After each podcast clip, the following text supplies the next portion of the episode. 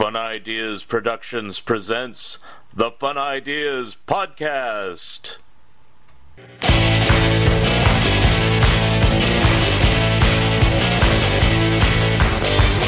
We see the syphilitic shrinking obelisk. The white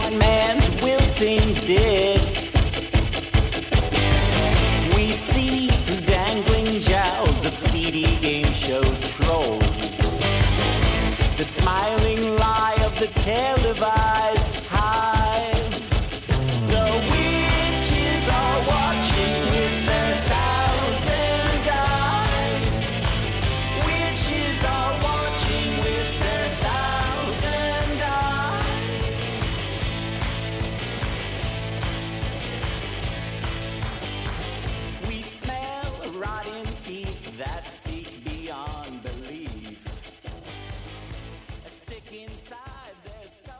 Hi, this is Mark Arnold, and welcome to Fun Ideas Podcast number 46.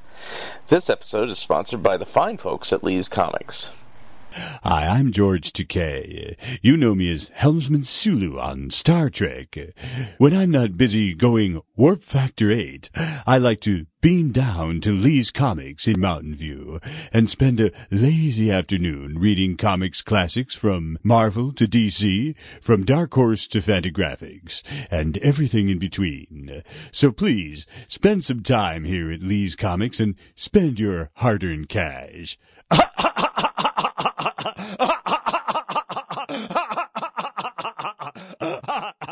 The Fun Ideas Podcast is made possible by listeners like you and from Lee's Comics of California, selling you what your mother threw out since 1982, online at leescomics.com. I'm still working on my own Light Up Your Life travel agency, plus the Warren Kremer book, the TTV Underdog book, the Monkey Solo book, and the Mad book, plus all the articles I've discussed last episode, so I really have nothing new to report this week.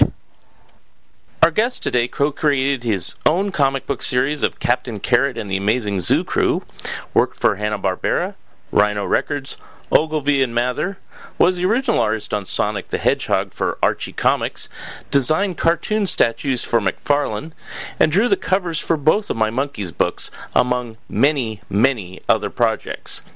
Here he is, Scott Shaw.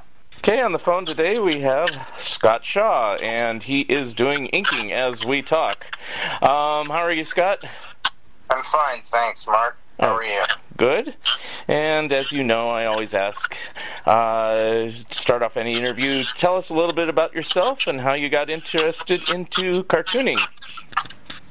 Well, I uh, I'm a cartoonist, meaning that I write and draw uh, funny stuff, and that's all I do is funny stuff. I I have done some superhero stuff, but they've been funny superheroes, but so that's as close as I ever got to any kind of legitimacy, I suppose. but uh, I've worked in comic books, uh, animated cartoons for TV, um, direct-to-video cartoons, uh, lots of animated commercials.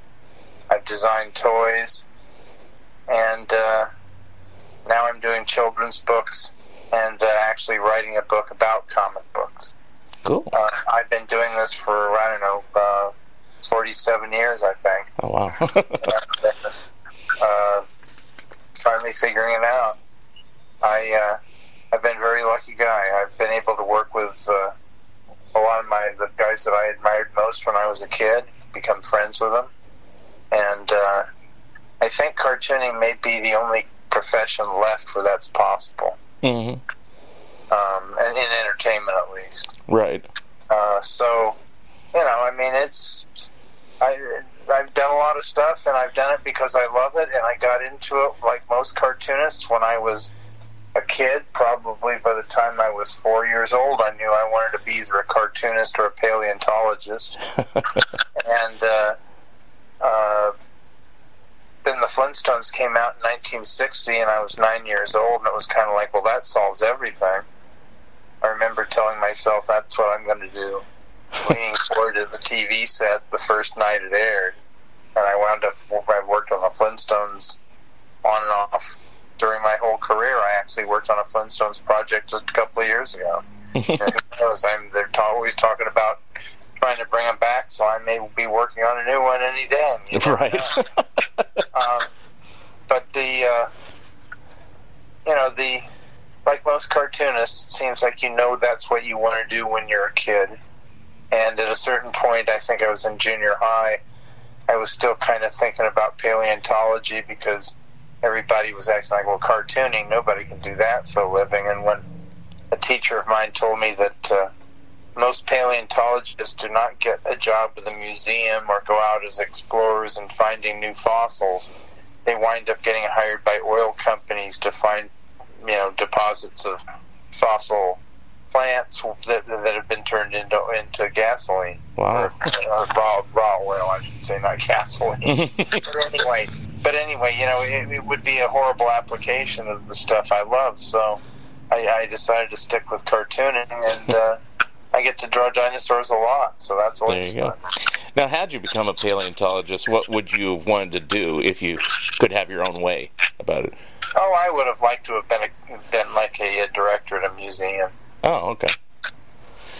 Yeah, Roy Chapman Andrews was my hero, and apparently a lot of other people too. He was one of the basis for uh, Indiana Jones.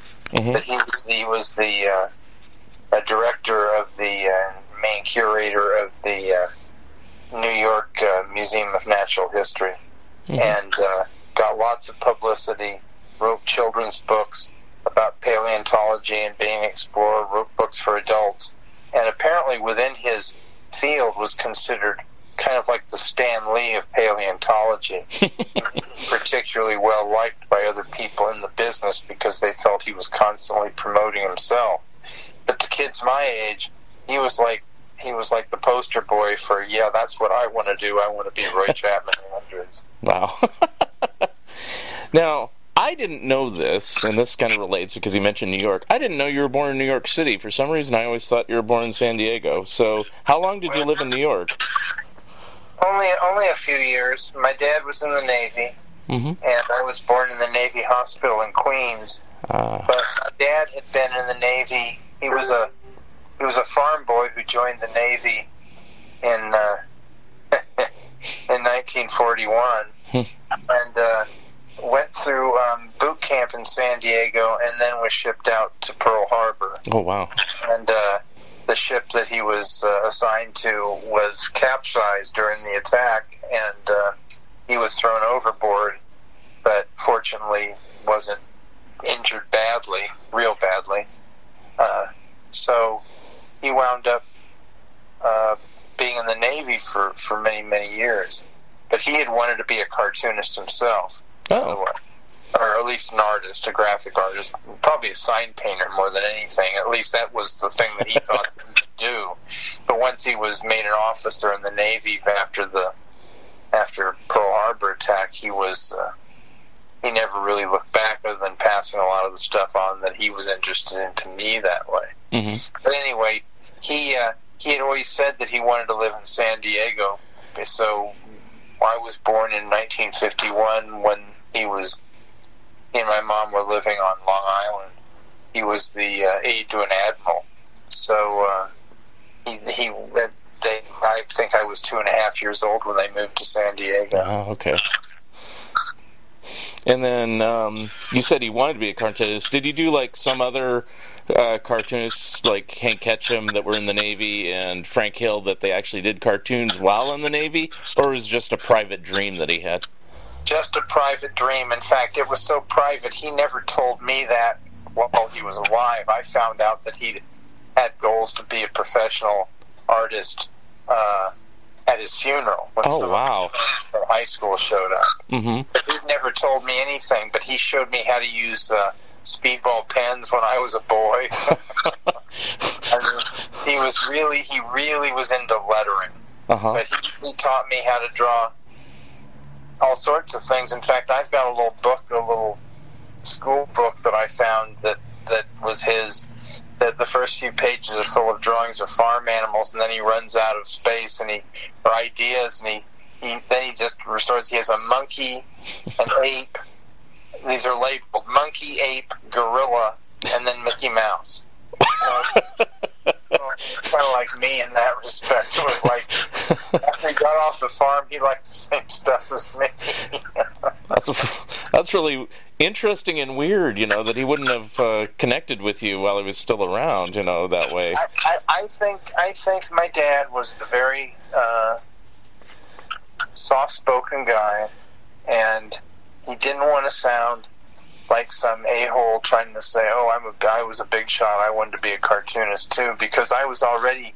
I mean, by the time I was five, Dr. Seuss was my hero. I wanted to be Dr. Seuss, and then and then the the Jay Ward and Hanna Barbera stuff came along, and then Big Daddy Roth, and then you know it was like one hero after another. You know, Jack Kirby. So you know, I I always wished my dad could have met Jack Kirby and they could have hung out because they were both born the same year, Mhm. and they were both, you know, in, in saw a lot of uh, bad action during the war. But but Kirby was in the European theater, and my dad was all over the Pacific. Hmm. So I, I, I would have always been because because my dad hated talking about the war, and Jack kind of liked talking about it only because he was a storyteller. So he he kind of made made stories much much more exciting probably than reality really was. Right. But uh, um, I, I always would have been interesting to see how the two of them would have interacted because they were both from very poor families, but but Jack was from an urban uh, you know environment. My dad was from a farm. Hmm. Hmm. Interesting. Um, when did your dad pass away? Just out of curiosity. Um, in uh, uh, 1986. Oh, okay. So you were already established as a cartoonist. That's Oh, yeah. He was very pleased. He once, I one time, he didn't know I overheard him, but we went out to dinner with, I guess, a couple of my parents' friends, and I overheard him tell one of his buddies, he says, "My kid makes more in a month than I ever made in a week." Now, one thing I know about that uh, you've uh, mentioned many times, like on Facebook and stuff like that, so it seems like they were encouraging the artist in you, is you have that Fred Flintstone Lakeside drawing electric drawing kit. Oh yeah, that was Now, was that a request by you, or did they just give it to you, or how did that? everything was a demand by me. Believe me, I was, I was an only child. Um, my parents uh, had been they were a little older than most parents at that time. Um, they were in their mid thirties, which was kind of unusual. Mhm. I nobody ever confirmed for me, but I have a feeling there were some conception issues, and so I was kind of the golden boy Mm. on top of that, um, in the 1950s, they were doing a lot of testing on school kids. And I, I, they first of all, they skipped me a grade. They skipped me from the fourth grade right to the fifth grade. Wow. And it turns out that I was in the very first group of kids in something called the GATE program, Mhm. GTE, which stood for Gifted and Talented Education. Mm. And this essentially was a program where the kids like myself that had qualified for this, we didn't ask to be in it, we were just put in it, Yep. would be in the same classes from fifth grade all the way through 12th grade. Hmm. And we were all much more supposedly gifted, which is a word I learned to hate. More, more, have more interest or passion for certain things. But they never told us this, but the real goal was to guide us all into science and math so we would become scientists to kill the communists. Ooh. Wow. I I have friends that, that became teachers who've confirmed that that was the goal of this whole program. Wow. But for that reason, my parents were told, your son can do anything he puts his mind to. Which again was like a curse, but still, for that reason, you know, when I was, you know, for example, they had me taking uh, violin lessons, Mm. And I wasn't interested in music, at least not in that way. And I had to talk them out of the violin lessons because for about two months before the, it actually happened, uh, there'd been lots of advertising about this new cartoon show on Friday night called The Flintstones. Hmm. I was already a fan of all the Hanna Barbera cartoons, Ruff and Reddy and, and Huckleberry Hound Show and Yogi. Bear, Quick Draw McGraw, and uh, you know, it was like holy crap! I'd seen some photos, and it was like dinosaurs, and the main character looked like my dad. It was like this is my favorite. I mean, how many nine-year-olds even have a favorite cartoon studio? But you know, cartoonist obsessive from the word go. I think. anyway, I had to do a two-month campaign to talk my parents out of having me have that that music lesson the same night as the Flintstones premiering. and finally, they just gave in, and you know, I never let go of that my entire life. Life as long as they were alive. It's like, aren't you glad that you let me do that? But from that point on, it was like it was like it combined the two things I liked the most. That, or I, you know, it was like a double obsession. Uh, you know, gratified. So the first stuff that you get would all be uh, print stuff because that was the easiest stuff to have made. Right. You know, when you have toys, you have to you have to book time overseas now more than back then, but still, it, it- it's more complicated getting a toy made. Mhm. But if it's a print thing, you can. And, and in the case of Western Publishing, they had people that had worked on the show doing the coloring books and simple stuff like that. That was the first thing that came out, and then there would be more complicated stuff, you know, sticker books, and then the toys started hitting around 1961 or so. And being an only child, you know, I didn't have any siblings, and my parents, you know, weren't weren't wealthy, but my dad had a steady, you know, decent pay being an officer in the Navy. Mhm. So I was very lucky. I got a lot of that stuff right. You know, it, they they fed my obsession. I also got a lot of comic books from the time. I mean, probably two years old. I was asking for comic books, Mhm. and I asked my mom before she died. I said, I said that was like right in the fury of of, of you know comic burning and Frederick And yet you were buying me comic books. I remember my, when I turned five, I turned around five, like most kids my age, I had to go into the hospital for uh, my tonsils to Mhm. be removed.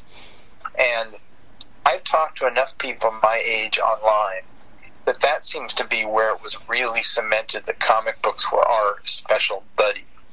Because, you know, especially being an only child, you go into a hospital and suddenly you're there by yourself Mhm.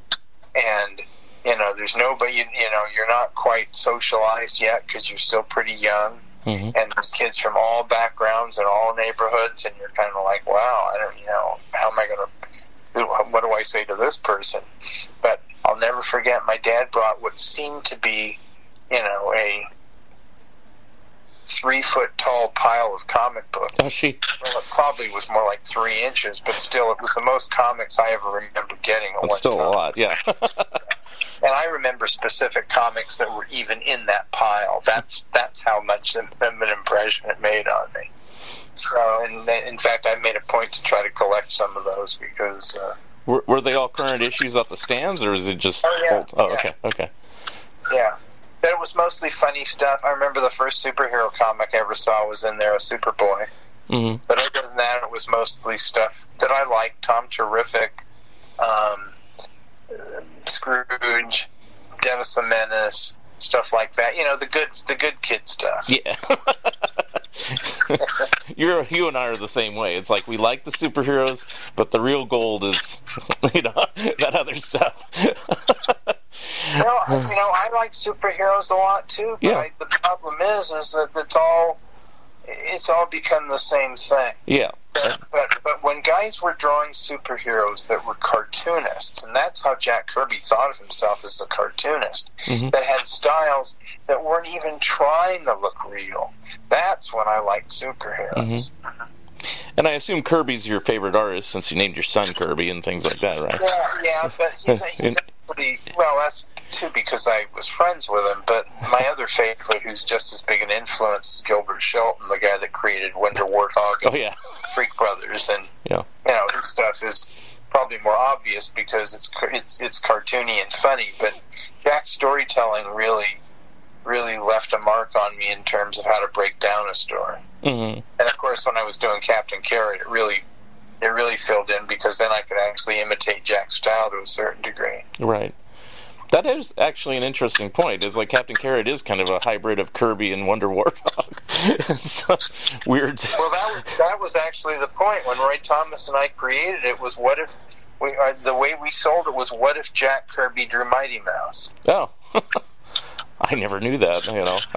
I mean, I knew the Kirby influence. I didn't know that was the the. original pitch was going to be for uh, the just a just a lot of animals to take off on the Justice League of America, Mhm. and um, it's all buried in storage now. I wish I could find them, but the uh, the pages, the sample pages I did, they were being attacked by a giant carrot from outer space who looked like Galactus. And of course, in a We few. never, we never used that for Captain Carrot. We did a character called Bunny from Beyond that was kind of like that. But um, you know, I like superheroes a lot. But the problem is, you know, we, you know, I think it was last year, year, two years ago, they did a new Plastic Man comic, and my a friend of mine was writing it, and she writes really funny stuff. And I thought, boy, this is going to be great. And I picked it up, and it was depressing as everything else that comes out of the comic.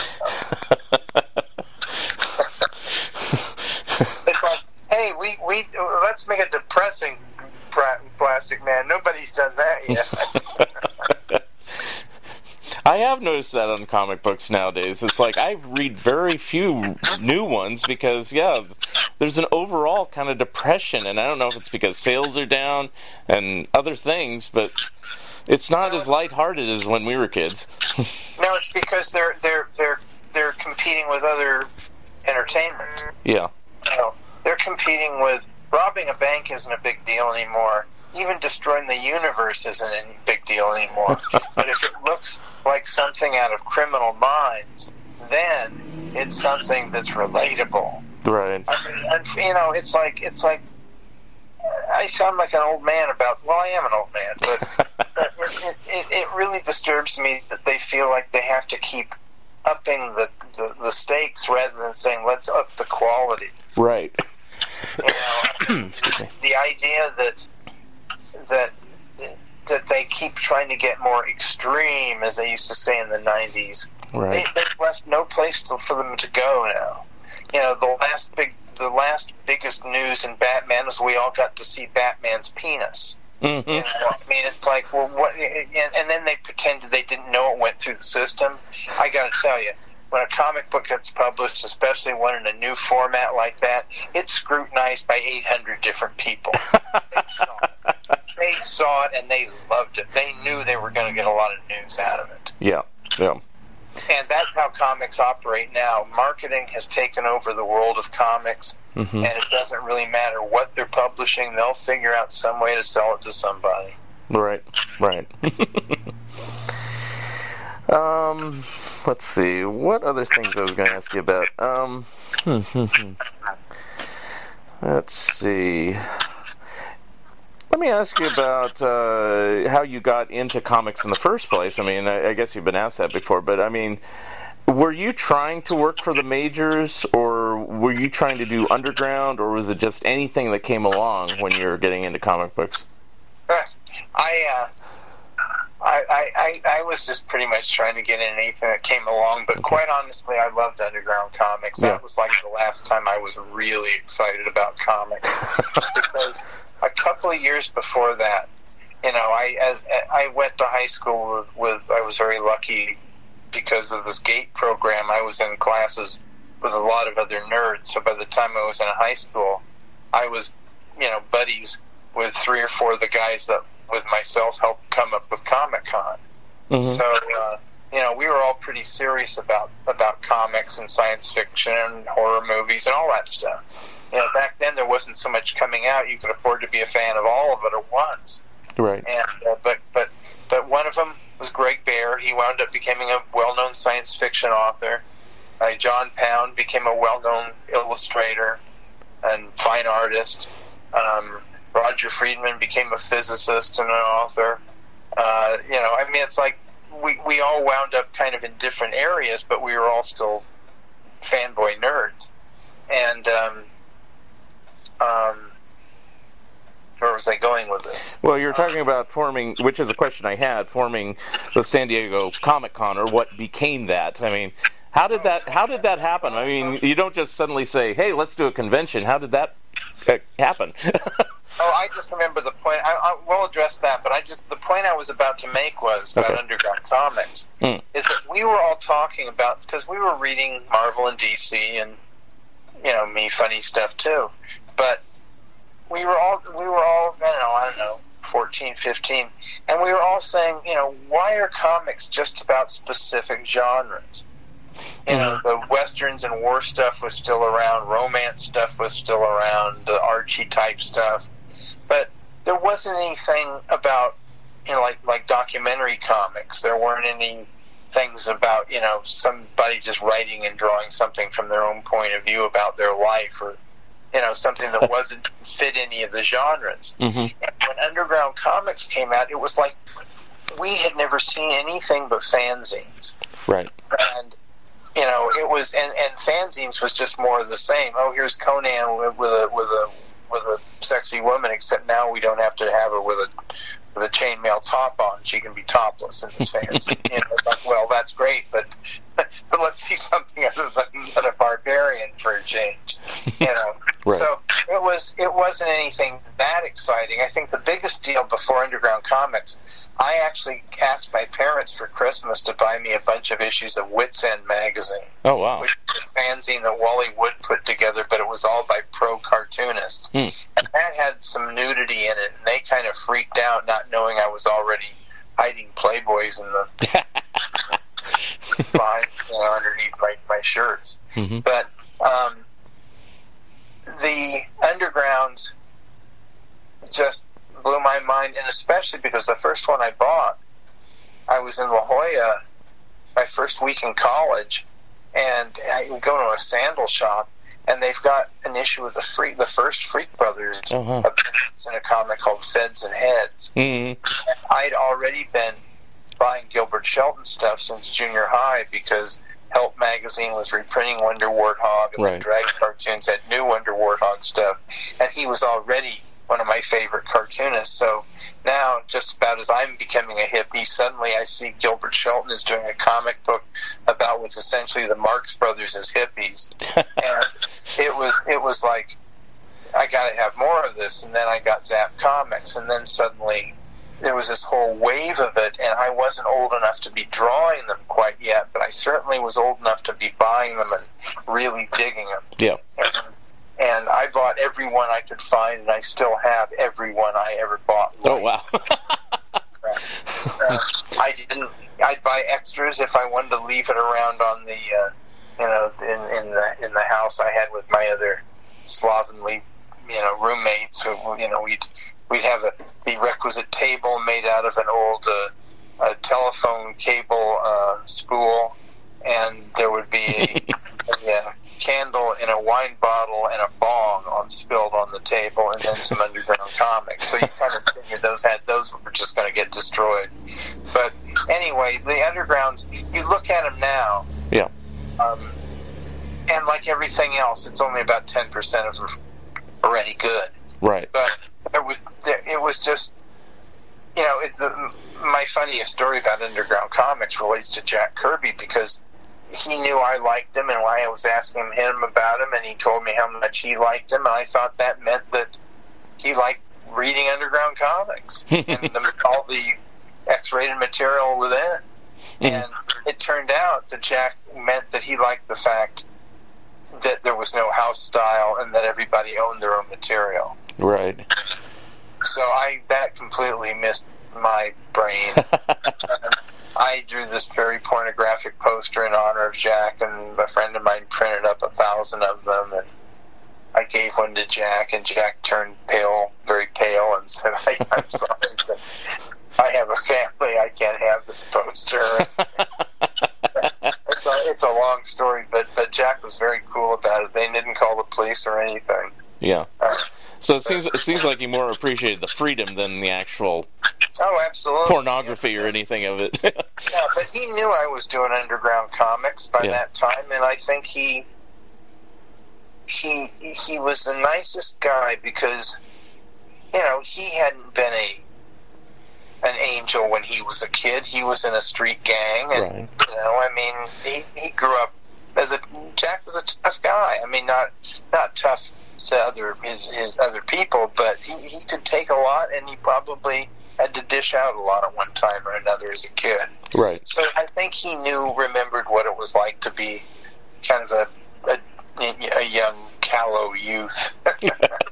so, so he never came after me. In fact, before this happened, even it was I think at the first no no by this time it probably had happened, but it was at the uh, first Comic Con that was at the El Cortez Hotel, hmm and my friend Terry Stroud had brought a huge Roman candle, and the way that the El Cortez was constructed, there were built there it kind of surrounded the pool. The pool was in the middle of it, and so there were there were rooms going high up on on two sides and really high up on the third side. Hmm. And we were down by the pool, and Terry pulls out this this uh, firework, and we're going to set it off. And Jack walks by, and Terry yells out, "Hey, Jack, you want to light this thing?" And Jack starts walking over, and he goes, "Never forget." Terry goes, "It's the boom tube, Jack."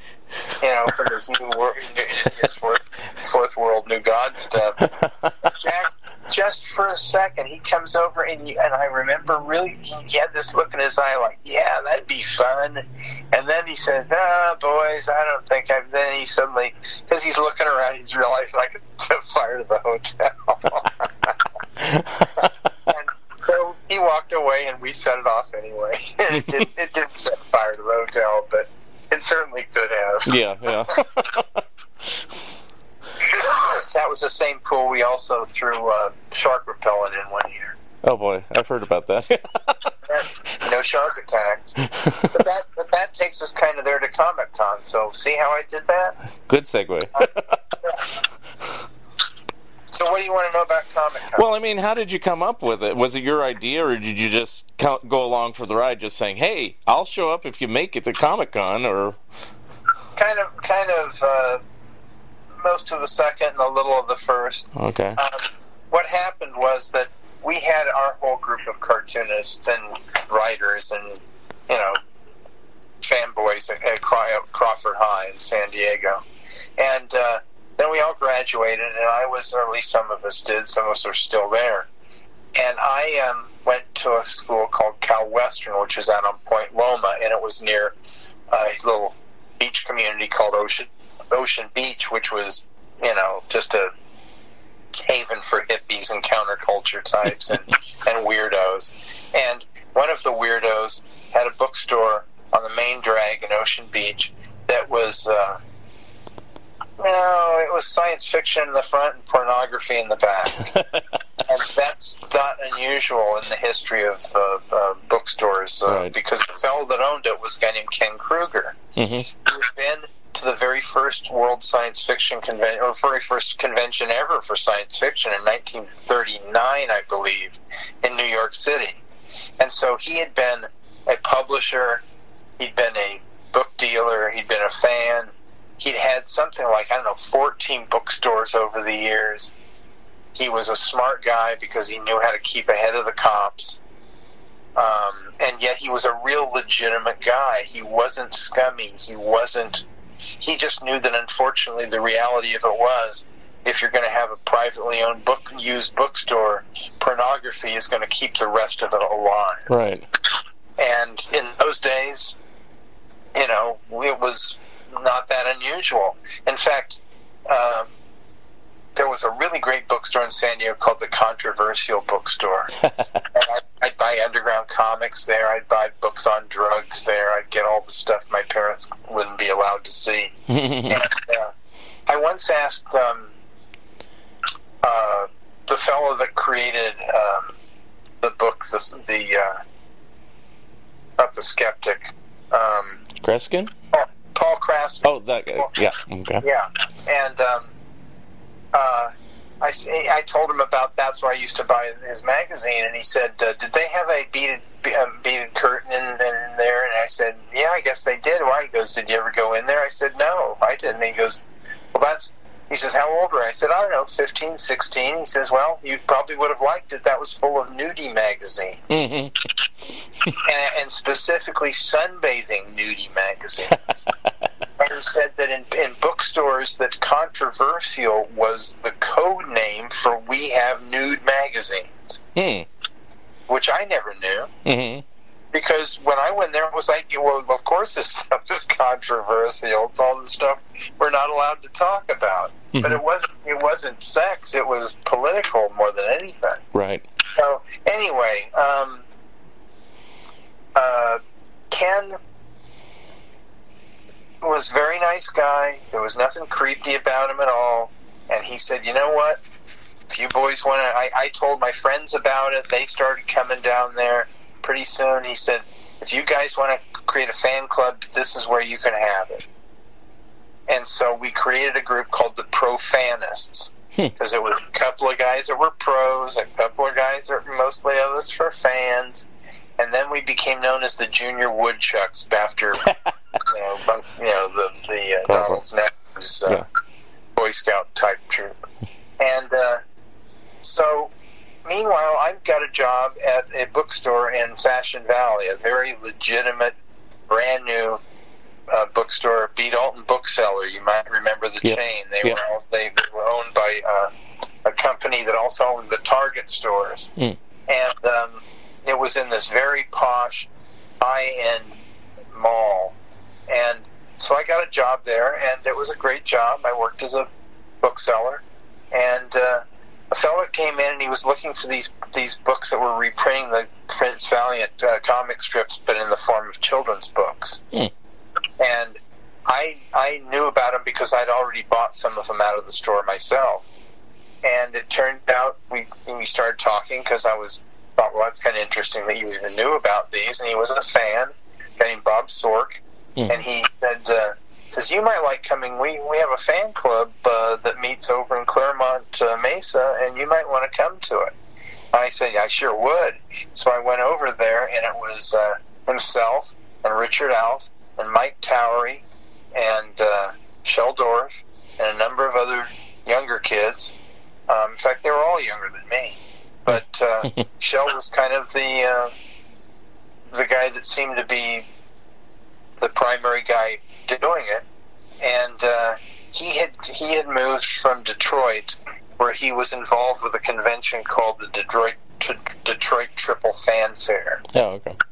Um, and uh, when I went there, he was showing slides of Golden Age comics. I don't know where he got them, and uh, but anyway, um, so I brought some of my friends, and uh, by oh by the way, by that time in 1968, my friends, some of my friends from high school, we had attended the World Science Fiction Convention in Berkeley in 1968 Oh, okay. which was like an incredible eye opener in a number of ways, as you can imagine. Because you know, not only we go to our first convention, but uh, you know, it was it was also permeated by the counterculture, and so it was just unbelievable. We we we had no you know life changing experiences other than just seeing all the stuff around us, and we were these absolutely innocent kids. eh, Who remained innocent for a while, but not for long. because we went there the summer of '68, and then and then and then the winter, the the, the fall of '68, I went to college. oh, yeah. Uh, yeah, yeah. So anyway, the the two groups. It was interesting because most of the people that were involved in the one that Shel had assembled, all were collectors, and that's or dealers, and that's pretty much what they were all about. And all the people from the group of my friends, we were collectors, but we were more interested in becoming creators. Hmm. And um, so we started talking about maybe having a convention because Shel was talking about the one that he was involved in, and we were talking about the ones that we had attended. hmm And uh, that led to the Comic Con, the first Comic Con.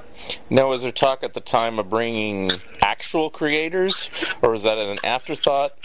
Oh no, no, Oh. we wanted to have we we did the very first one. We got the ones we could. We got Okay. Mike Royer, Mhm. who was just starting to be an assistant to Russ Manning. We got uh, Forry Ackerman, and we got a guy named Bob Stevens, who was a local editorial cartoonist for one of those San Diego papers. hmm So we got a guy from from comic strips. We got a guy that that knew all about monster stuff, and we got a guy that a local guy that actually worked for the paper drawing editorial cartoons. hmm In my mind, that's a pretty good lineup for a first convention because it's all different things. Now, was it hard to track these people down? Because it's not like nowadays where it's the internet and everything. I mean, you're breaking up. oh, um, was it hard to track these people down? I mean, to find them.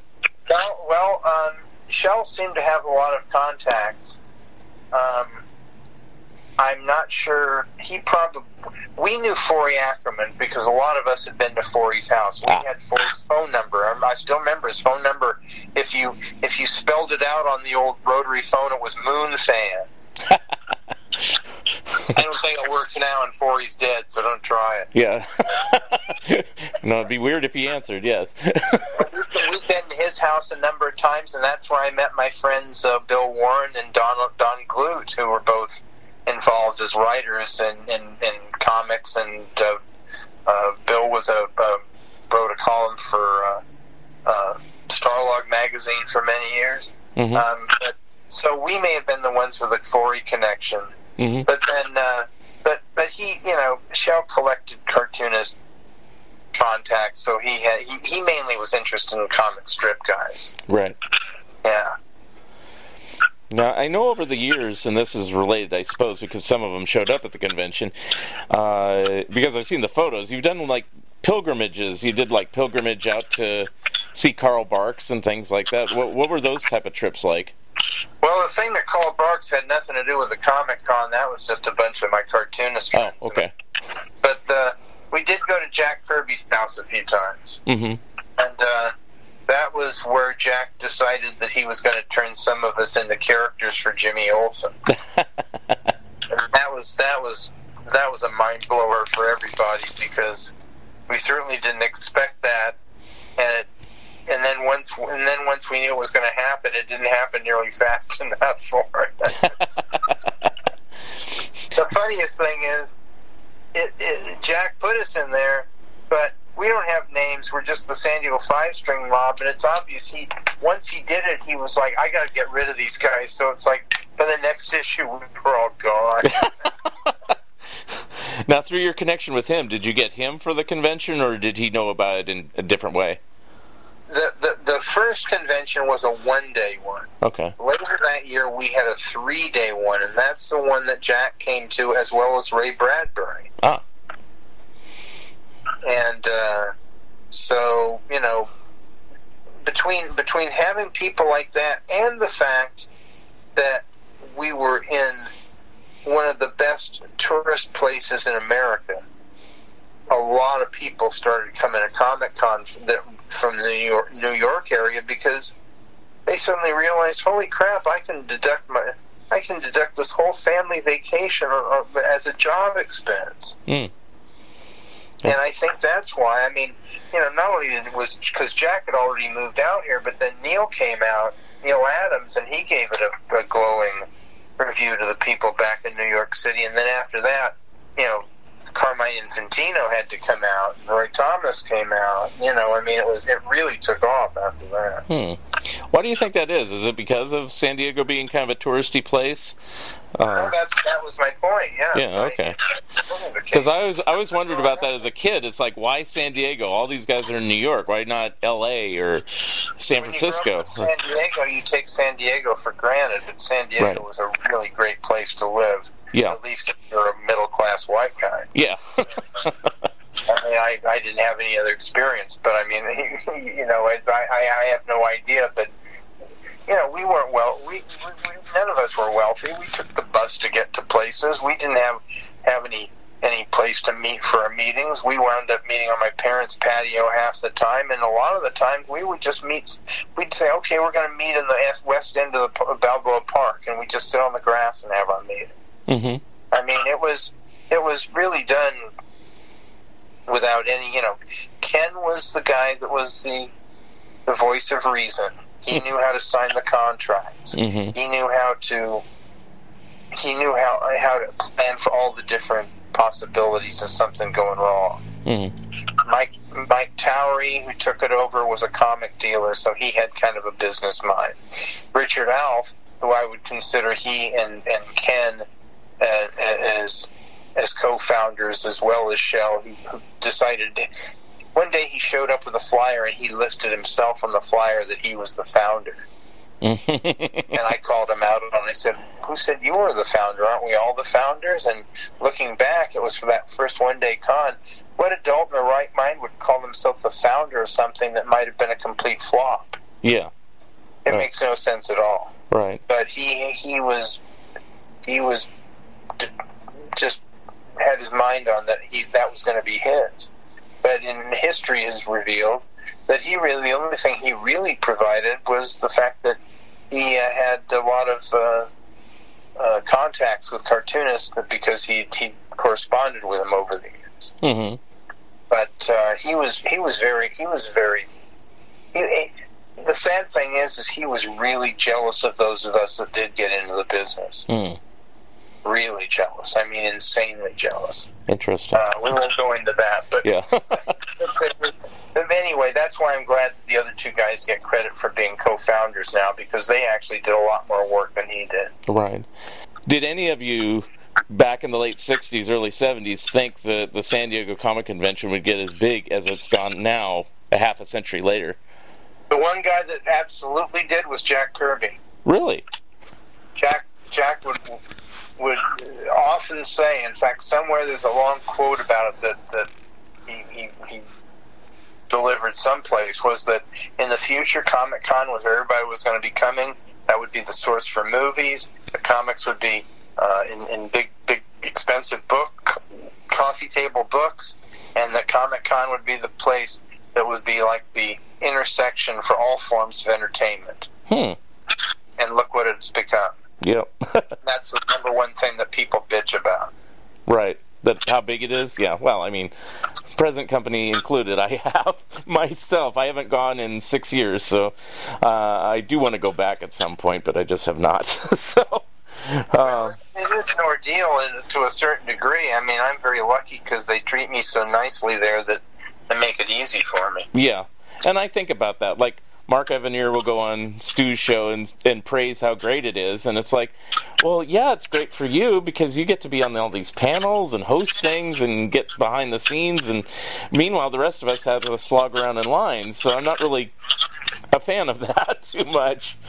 But uh, Well, well, you have, you just have to. under- Yeah, I mean, you have to attend smartly. You have to figure out what you want to see ahead Right. of time. I You get know, it. Yeah. you know, there. Believe me, being on panels is no big thrill. Yeah. You know, it's not like oh, oh, I went to Comic Con and I got to be on five panels. you know, well, that just means that you had to, you know, walk through that crowd and then get up there and, and, and be asked three questions while the other 15 people on the panel tried to get in what they wanted to say. True. don't, don't, don't think that it's some sort of exotic, wonderful experience to be on panels. no, no, no. I'm just saying it's like uh, you know he he. I, I guess what I'm saying is he has a little bit of special treatment, be it whatever Yeah, it is. well, well, I yeah. do too. Yeah, you know. so I get it. I get it. You know. But, but it's good. I'm old. Yeah. Don't go on. so chalk it up to a little bit of jealousy on my part, but I'm also happy that you get it. So so, so there you go. So Well, well, you didn't have to put up with Shel Dorf. all right, touche. Changing excuse me changing subjects a little bit um, how did you get most of your jobs? I mean this might be a leading question but uh, i'm just kind of curious you know working for like marvel or for like being the senior art director at ogilvy and mather which i was going to ask you about or even designing toys for mcfarlane. How, how, did they come to you or have you sought them out or both? There's no, there's no one one answer other than I've always been very good at being in the right place at the right time, which obviously is something I can't control in the slightest. right Um, when I worked in San when I was lived in San Diego. I I had a full time job that had nothing to do with cartooning. I worked in bookstores or worked in libraries, that sort of thing. hmm Um, at least I wanted to be around things I liked, which was books. Right. Um, but uh, then I moved to Los Angeles, and I wanted to work full time as a cartoonist. I had friends that had a, a, uh comic book shop that was about two miles down the street from Hanna Barbera. Hmm. Uh, so I wound up. Uh, I said, "Look, I'll, I'll can I manage your store, but can I have my studio in the back of the store?" Fine. So now I had free storage for my collection and place to work, and it was the same place I was selling comics. And it may be the first place ever where you were selling comics at the same address that a comic was once a uh, blank piece of paper on your desk. because I uh, wound up working on uh, a comic called Quack at the time from Mike Friedrich. I'd already been doing underground comics because Ken Krueger hired John Pound and I to do some stuff, and once people started seeing my stuff, I started getting work a little bit at a time. Not enough to live on, but certainly enough to be building my career. Um, but the underground comic stuff was good, but when I worked in the comic book shop, that's where I began to uh, meet other cartoonists outside of a comic convention. So that's where I became friends with Roy Thomas, who was who had moved to LA at the time. I see. hmm So that led to me doing the Man Spider story for Marvel, which led to me doing Captain Carrot with Roy for DC. hmm It also meant I was meeting lots of cartoonists from Hanna Barbera, and none of them hired me. But I, you know, now I had more people. Now I knew kind of how what what they were looking for, what to say, what to how to act. Um, Tried to get into Hanna Barbera when I was still living in San Diego, and they said, "We're not doing underground comics. You need to show us some samples of what you actually do with our characters." Ooh. That made sense. It never occurred to me. hmm So, um, about the same time, uh, Charlton Comics had worn out its welcome because uh, they had the Hanna Barbera license, and the foreign publishers who were reprinting the stuff hated the work because it was so slipshod, Right. and so they withdrew the license uh, and granted it to Marvel, and the Marvel hired a fellow out here um, named Chase Craig, who'd been an editor at Western Publishing. Yeah. Turn hired Mark Evanier to write them all for him, Yep. and Mark recommended me as a job, you know, that I could be a good inker. hmm That led to me starting to work in mainstream comic books. Ah, I was still doing underground comic books, and then working on the H and B stuff was great, and then that led to the Man Spider story. and and and then uh, I got a call from Hanna Barbera because they saw my Hanna Barbera comics, which were being done through the studio only in as Mark and Chase Craig had offices there, but. Uh, you know, maybe they take Iwao Takamoto would take a look at the her first issues to make sure that everything looked right, and after that point, everything was cool. But they liked the work I was doing. By that time, I was penciling them too, and uh, they called me and asked me if I wanted to work on staff, and I said, "Well, I kind of like freelancing, you know." And probably, probably just like, and they said, "Well, we're doing a new Flintstone show." I said, "When do I show up?" Yeah. And they actually hired me quite a few months before the Flintstone show started, so I actually got trained working on the Godzilla show okay. that, that Wildey uh, produced. hmm And I'm not very good at doing realistic humans, so I wound up just getting scenes where it was just monsters. And Doug always referred to me as a Bigfoot cartoonist, being not not the monster Bigfoot, but because back in you know in the 1940s and 50s, that's what they referred to guys that did gag cartoons and guys with big noses and big feet. right. I was delighted because I didn't really want to draw those other characters, but monsters I love drawing, so that was fun. Right. Yeah, they referred to anybody who did Harvey comics as Bigfoot cartoonists. You know, the Casper Richie Rich stuff. So yeah. Yeah, but anyway, uh, that they kept me around so I could work on the Flintstones, and that was a show called the New Fred and Barney Show. Not a great name, but you know, I wound up working on working with a lot of the guys that I'd grown up, you know, idolizing, and that wound up, you know, one thing led to another. Uh, then I left for a while to work on Captain Carrot, but then came back uh, after I'd been working around the business and wound up uh, being a produ- a writer and then a producer there. So, Hmm, okay. and it worked out pretty good.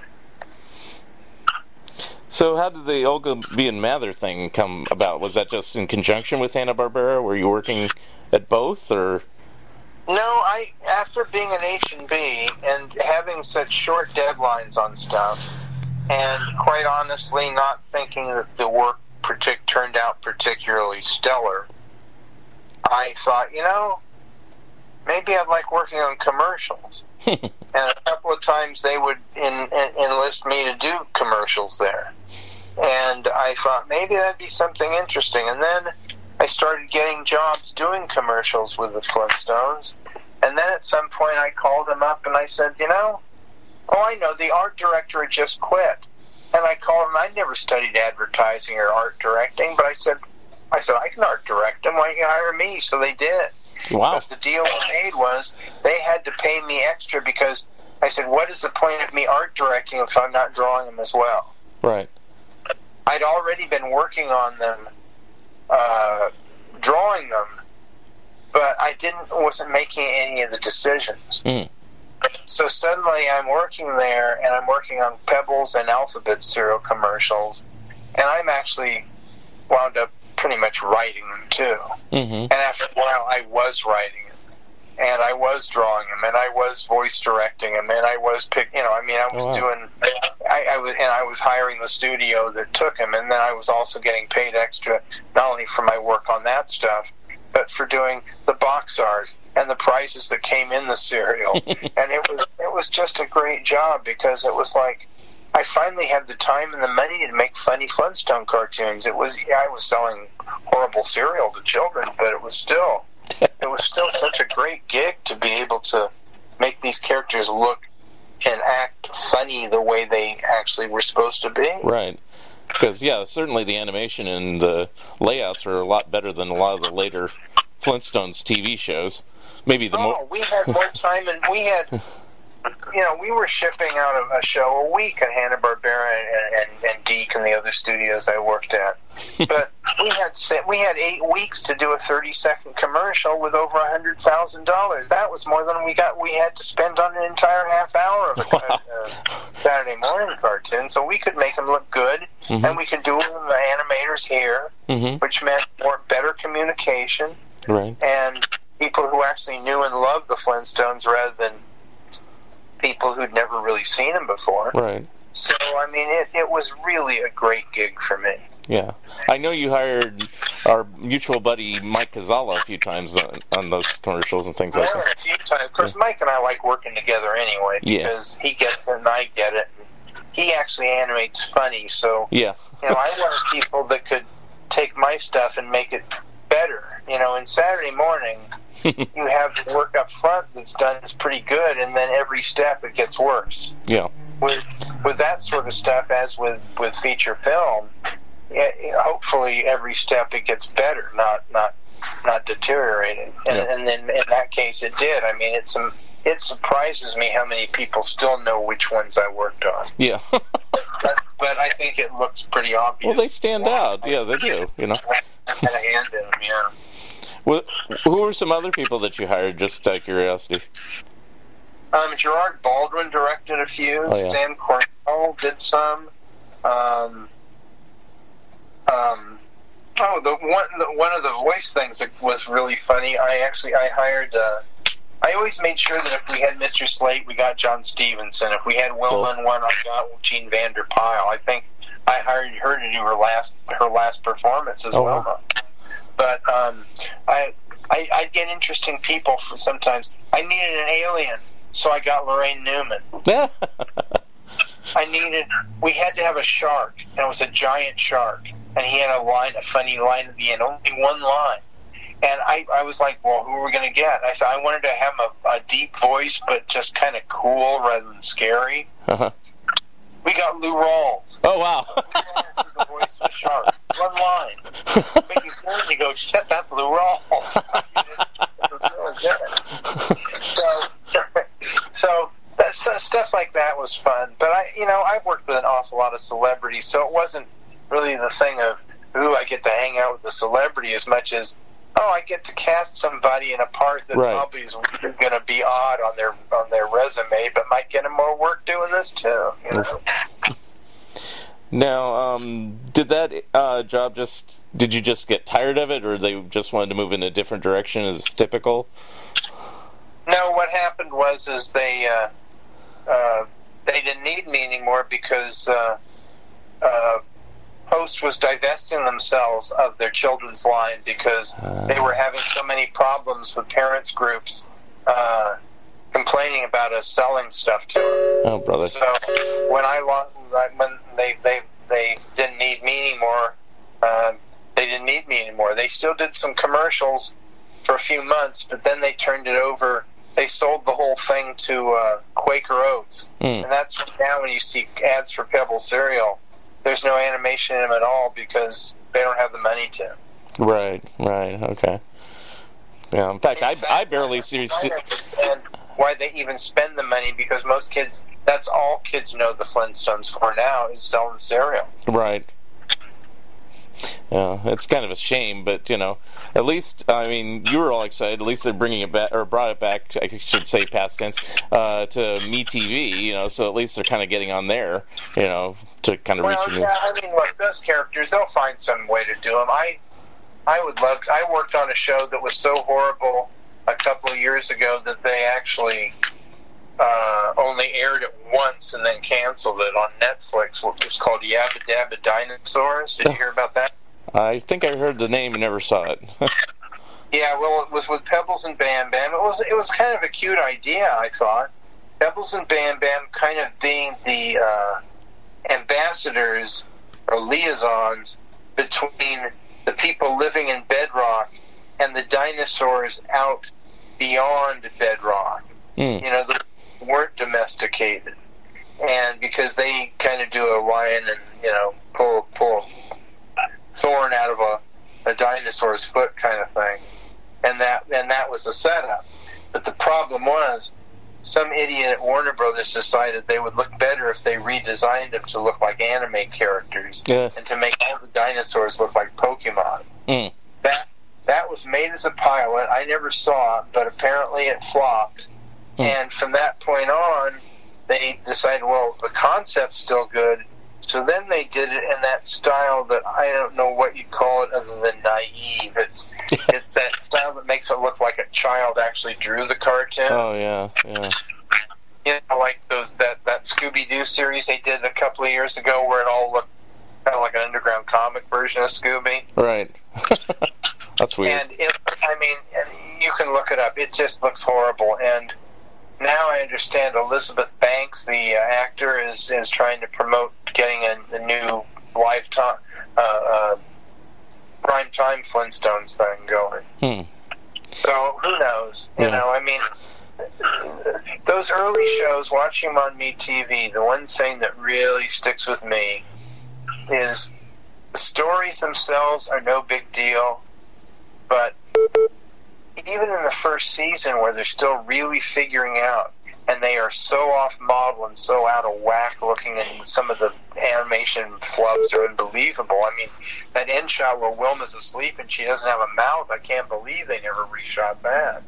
But the fact that they're actually funny lines and likable characters and a lot of the drawings are genuinely funny Yeah. which we don't get in TV cartoons anymore.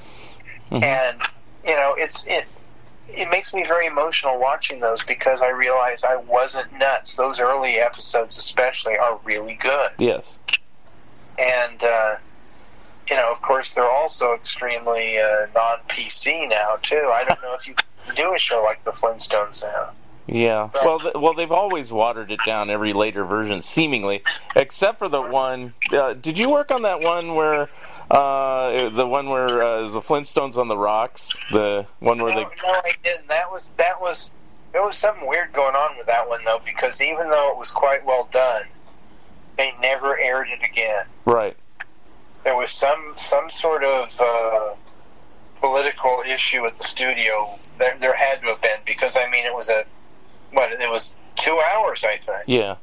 Which was way too long. It should have been it should have been a mini series. Right. But um, yeah, that was well done, and uh, I knew some of the people that worked on it, but I it, they it just seemed like it was born to. It was kind of like the John Carter of Cartoon Network. Was born, was born dead. Right.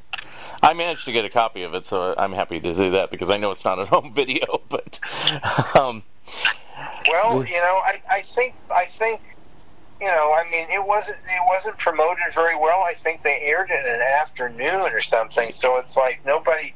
I don't think they ever even bothered to find out if people liked it or not. yeah, I didn't see it when it originally was created. It was years later that I found it. I didn't even know about it actually.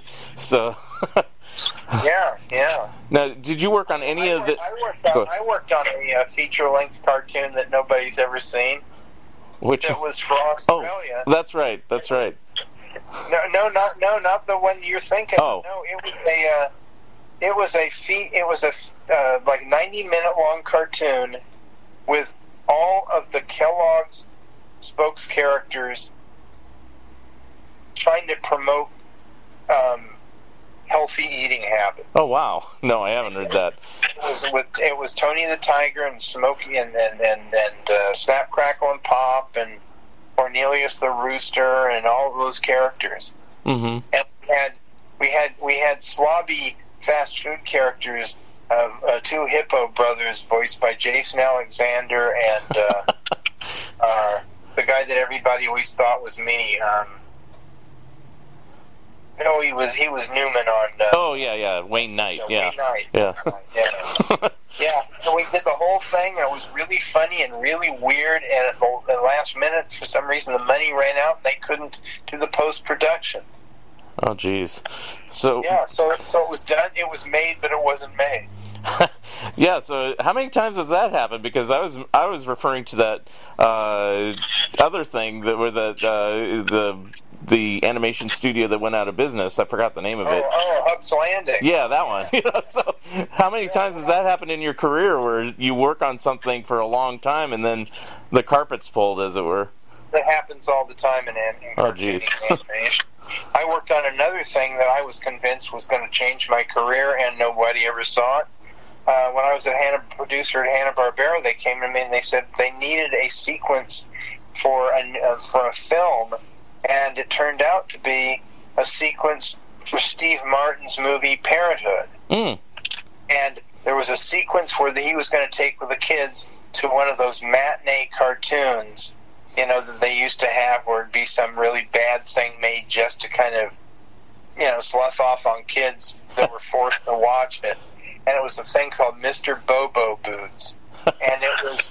And, and, and I've never worked on something like this. I had Babaloo Mandel himself come to see me, and he said, he had a drawing of Mr. Bobo Boots that somebody had done on a cocktail napkin, and it was it was like a guy's head sticking out of his pants. It was so screwed up. it was like a, a giant giant boots. It was kind of like Yellow Submarine drawn by an idiot, you know, those characters that walk around. And and um, it was just horrible. And he said, I said, "Well, you want me to fix this, right?" He goes, "No, I want you to do it exactly Oh like." God. So I did about a two minute sequence, and what they wanted, you'd only see it kind of behind what was going on, but they wanted it to be bad and funny enough that they could have like cuts to the screen and then cut back to Steve Martin having an argument with his kids while the movie was going. yeah. And I did, I did uh, about three minutes of it. I worked with a couple of animators there. We didn't send it overseas, and it, it, you know, I mean, for being horrible, at least it was funny looking hmm and and then Ron, I get a message from this guy that I'm working with, who's Ron Howard. Ron, you know, Ron directed it. I Mhm. never met with Ron, but he, they said Ron loves it. He goes, he wants another two minutes. Here's some more materials, another bit of track. So we did another couple of minutes, and then then I I'm telling all my buddies it was it, it, they released it during Comic Con, Mm-hmm. and people Comic Con are going, hey, maybe we'll go. You know, people sometimes back then they didn't have as much to do. They go go to a movie. Sometimes they go, oh, go make sure you see Parenthood. It's got a sequence I did there. Oh, okay, great. They come back and go, we didn't see anything in there. What are you Right. talking about? So I called up. Uh, uh, I forget. I, I guess it was Imagine. Yeah. Is that the name of their company? Yeah, well, that's that's Howard's company. Yeah. And I called him up, right, and and I forget the guy's name, but I mean he was younger than me, the the guy that was the liaison. I said, I said I'm not upset, but I said. I, I haven't seen the movie, but I hear it's not in there, you know, and it's and, and I know things get all wind up on the, the you know editing floor. Mhm. The person who answered the phone at, at Imagine said, "I'm sorry, but he's not there." I said, "Well, when's he going to be in?" She says, "I'm sorry, he died." Ooh. Wow. wow. They're not trying to keep me and get rid of me. That's a little too extreme. But it's like I never did find an explanation. Apparently, the movie just maybe ran too long, or they Right. felt it interrupted the flow. But that was that was a uh, a shocker too. And I I've never seen. I mean, what we did was completely. Uh, completely uh, uh, produced so they must have never shot the live action because I've actually bought it a couple of times on you know home video, thinking, oh, well, they'll, they'll have spliced it back in. Right. Or at least have it as an extra or an outtake or something. Yeah. Yeah, something like that, like that incredibly great. You know, they've they've they've got the actually the original ending for Little Shop of Horrors on the Blu-ray, Right. Right. where the monsters win. Right.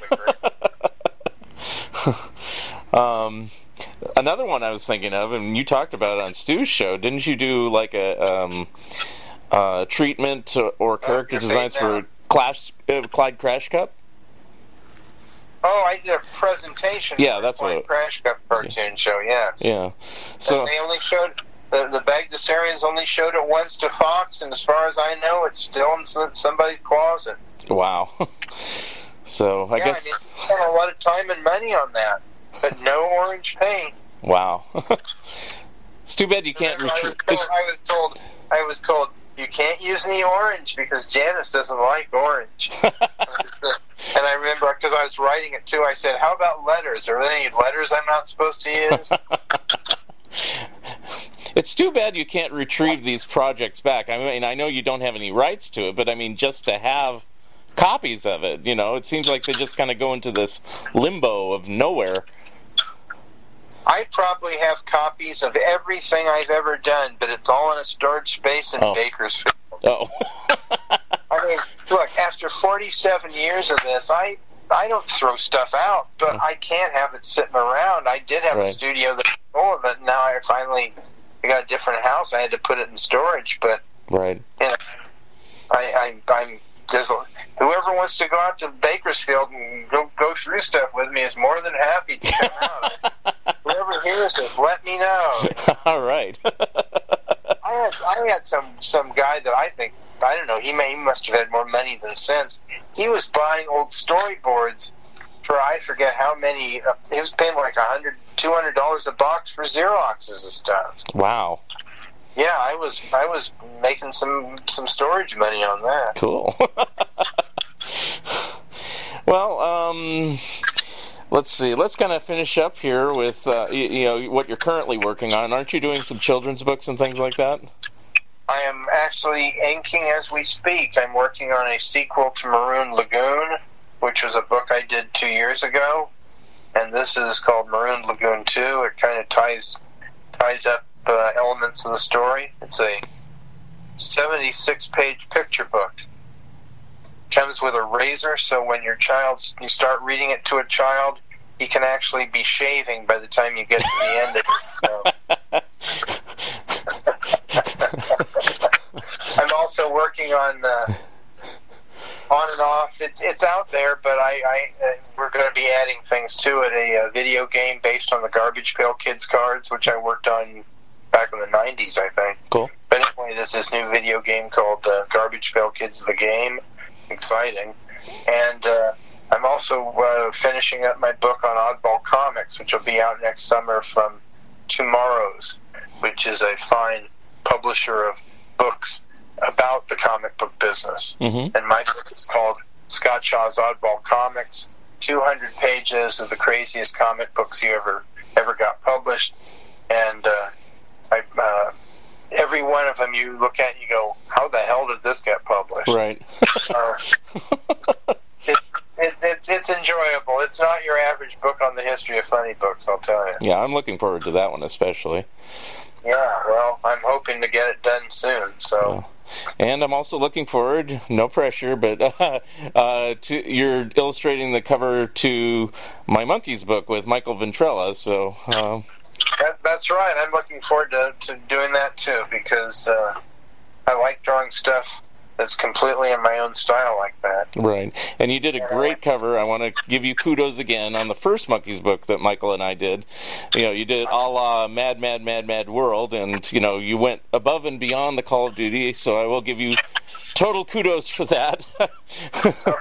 Well, that, that's that, that's almost as good as money. yes. Uh, I'm surprised you didn't get Jose Delbo to do it. I had to get the guy that at least worked for Rhino Records, which we didn't even talk about. But you know, Yeah, I, yeah right. I, I used to do a lot of good stuff for Rhino. yeah. That was a fun gig. So, um, do, we've talked about your current projects. Uh, if anybody wants to get in contact you or see you on the internet or anything else, uh, give us some plugs. Oh, well, I, I, I look for me on at uh, uh, ShawCartoons.com. Uh, I also have uh, portfolio page on Facebook, and I oh by the way, in on uh, November 10th, I will be appearing. On, that's a Sunday, I believe. I'll be a special guest in pa- at Pasadena's uh, ToonCon, which is all about cartoons from the 80s and 90s. I'll be uh, doing drawings and, and selling all kinds of cool stuff, as well as being on a panel called "The Worst Cartoon I Ever Worked On." Okay, I will try to get this on. That will be a seven-hour show. I will try to get this uploaded before that time. So, and I appreciate you, Scott, being a guest and being my friend all these years and uh, working with me and uh, listening to my nonsense fanboy talk to you, all that stuff. Always, always enjoyable, Mark. All right, I thank you very much, and I will talk to you soon. Okay, thanks a lot. Bye Have a good day. Thank you for listening, and thank you again, Scott Shaw, for being my special guest. Episode number 47 will be coming soon. If you would like to comment and or be a guest on this podcast, please drop me a line at funideas.mark at gmail.com. Become a patron of Mark Arnold and Fun Ideas Productions. If everyone listening just contributed a dollar a month, that would be a tremendous help in continuing the production of my books and this podcast. Also, subscribe to my YouTube channel. The opening and closing music for the Fun Ideas podcast is provided courtesy of Andrew the Slow Poisoner Goldfarb and is used with permission. This has been the Fun Ideas podcast. This is Mark Arnold speaking. This episode is copyright 2019 Fun Ideas Productions. Thank you very much and have a good night.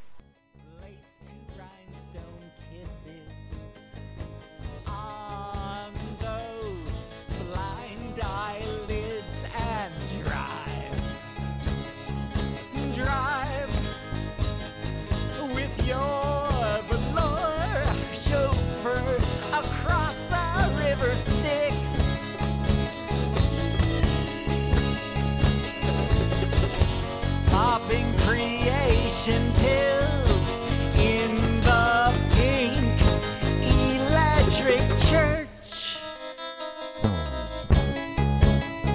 The final flicker of your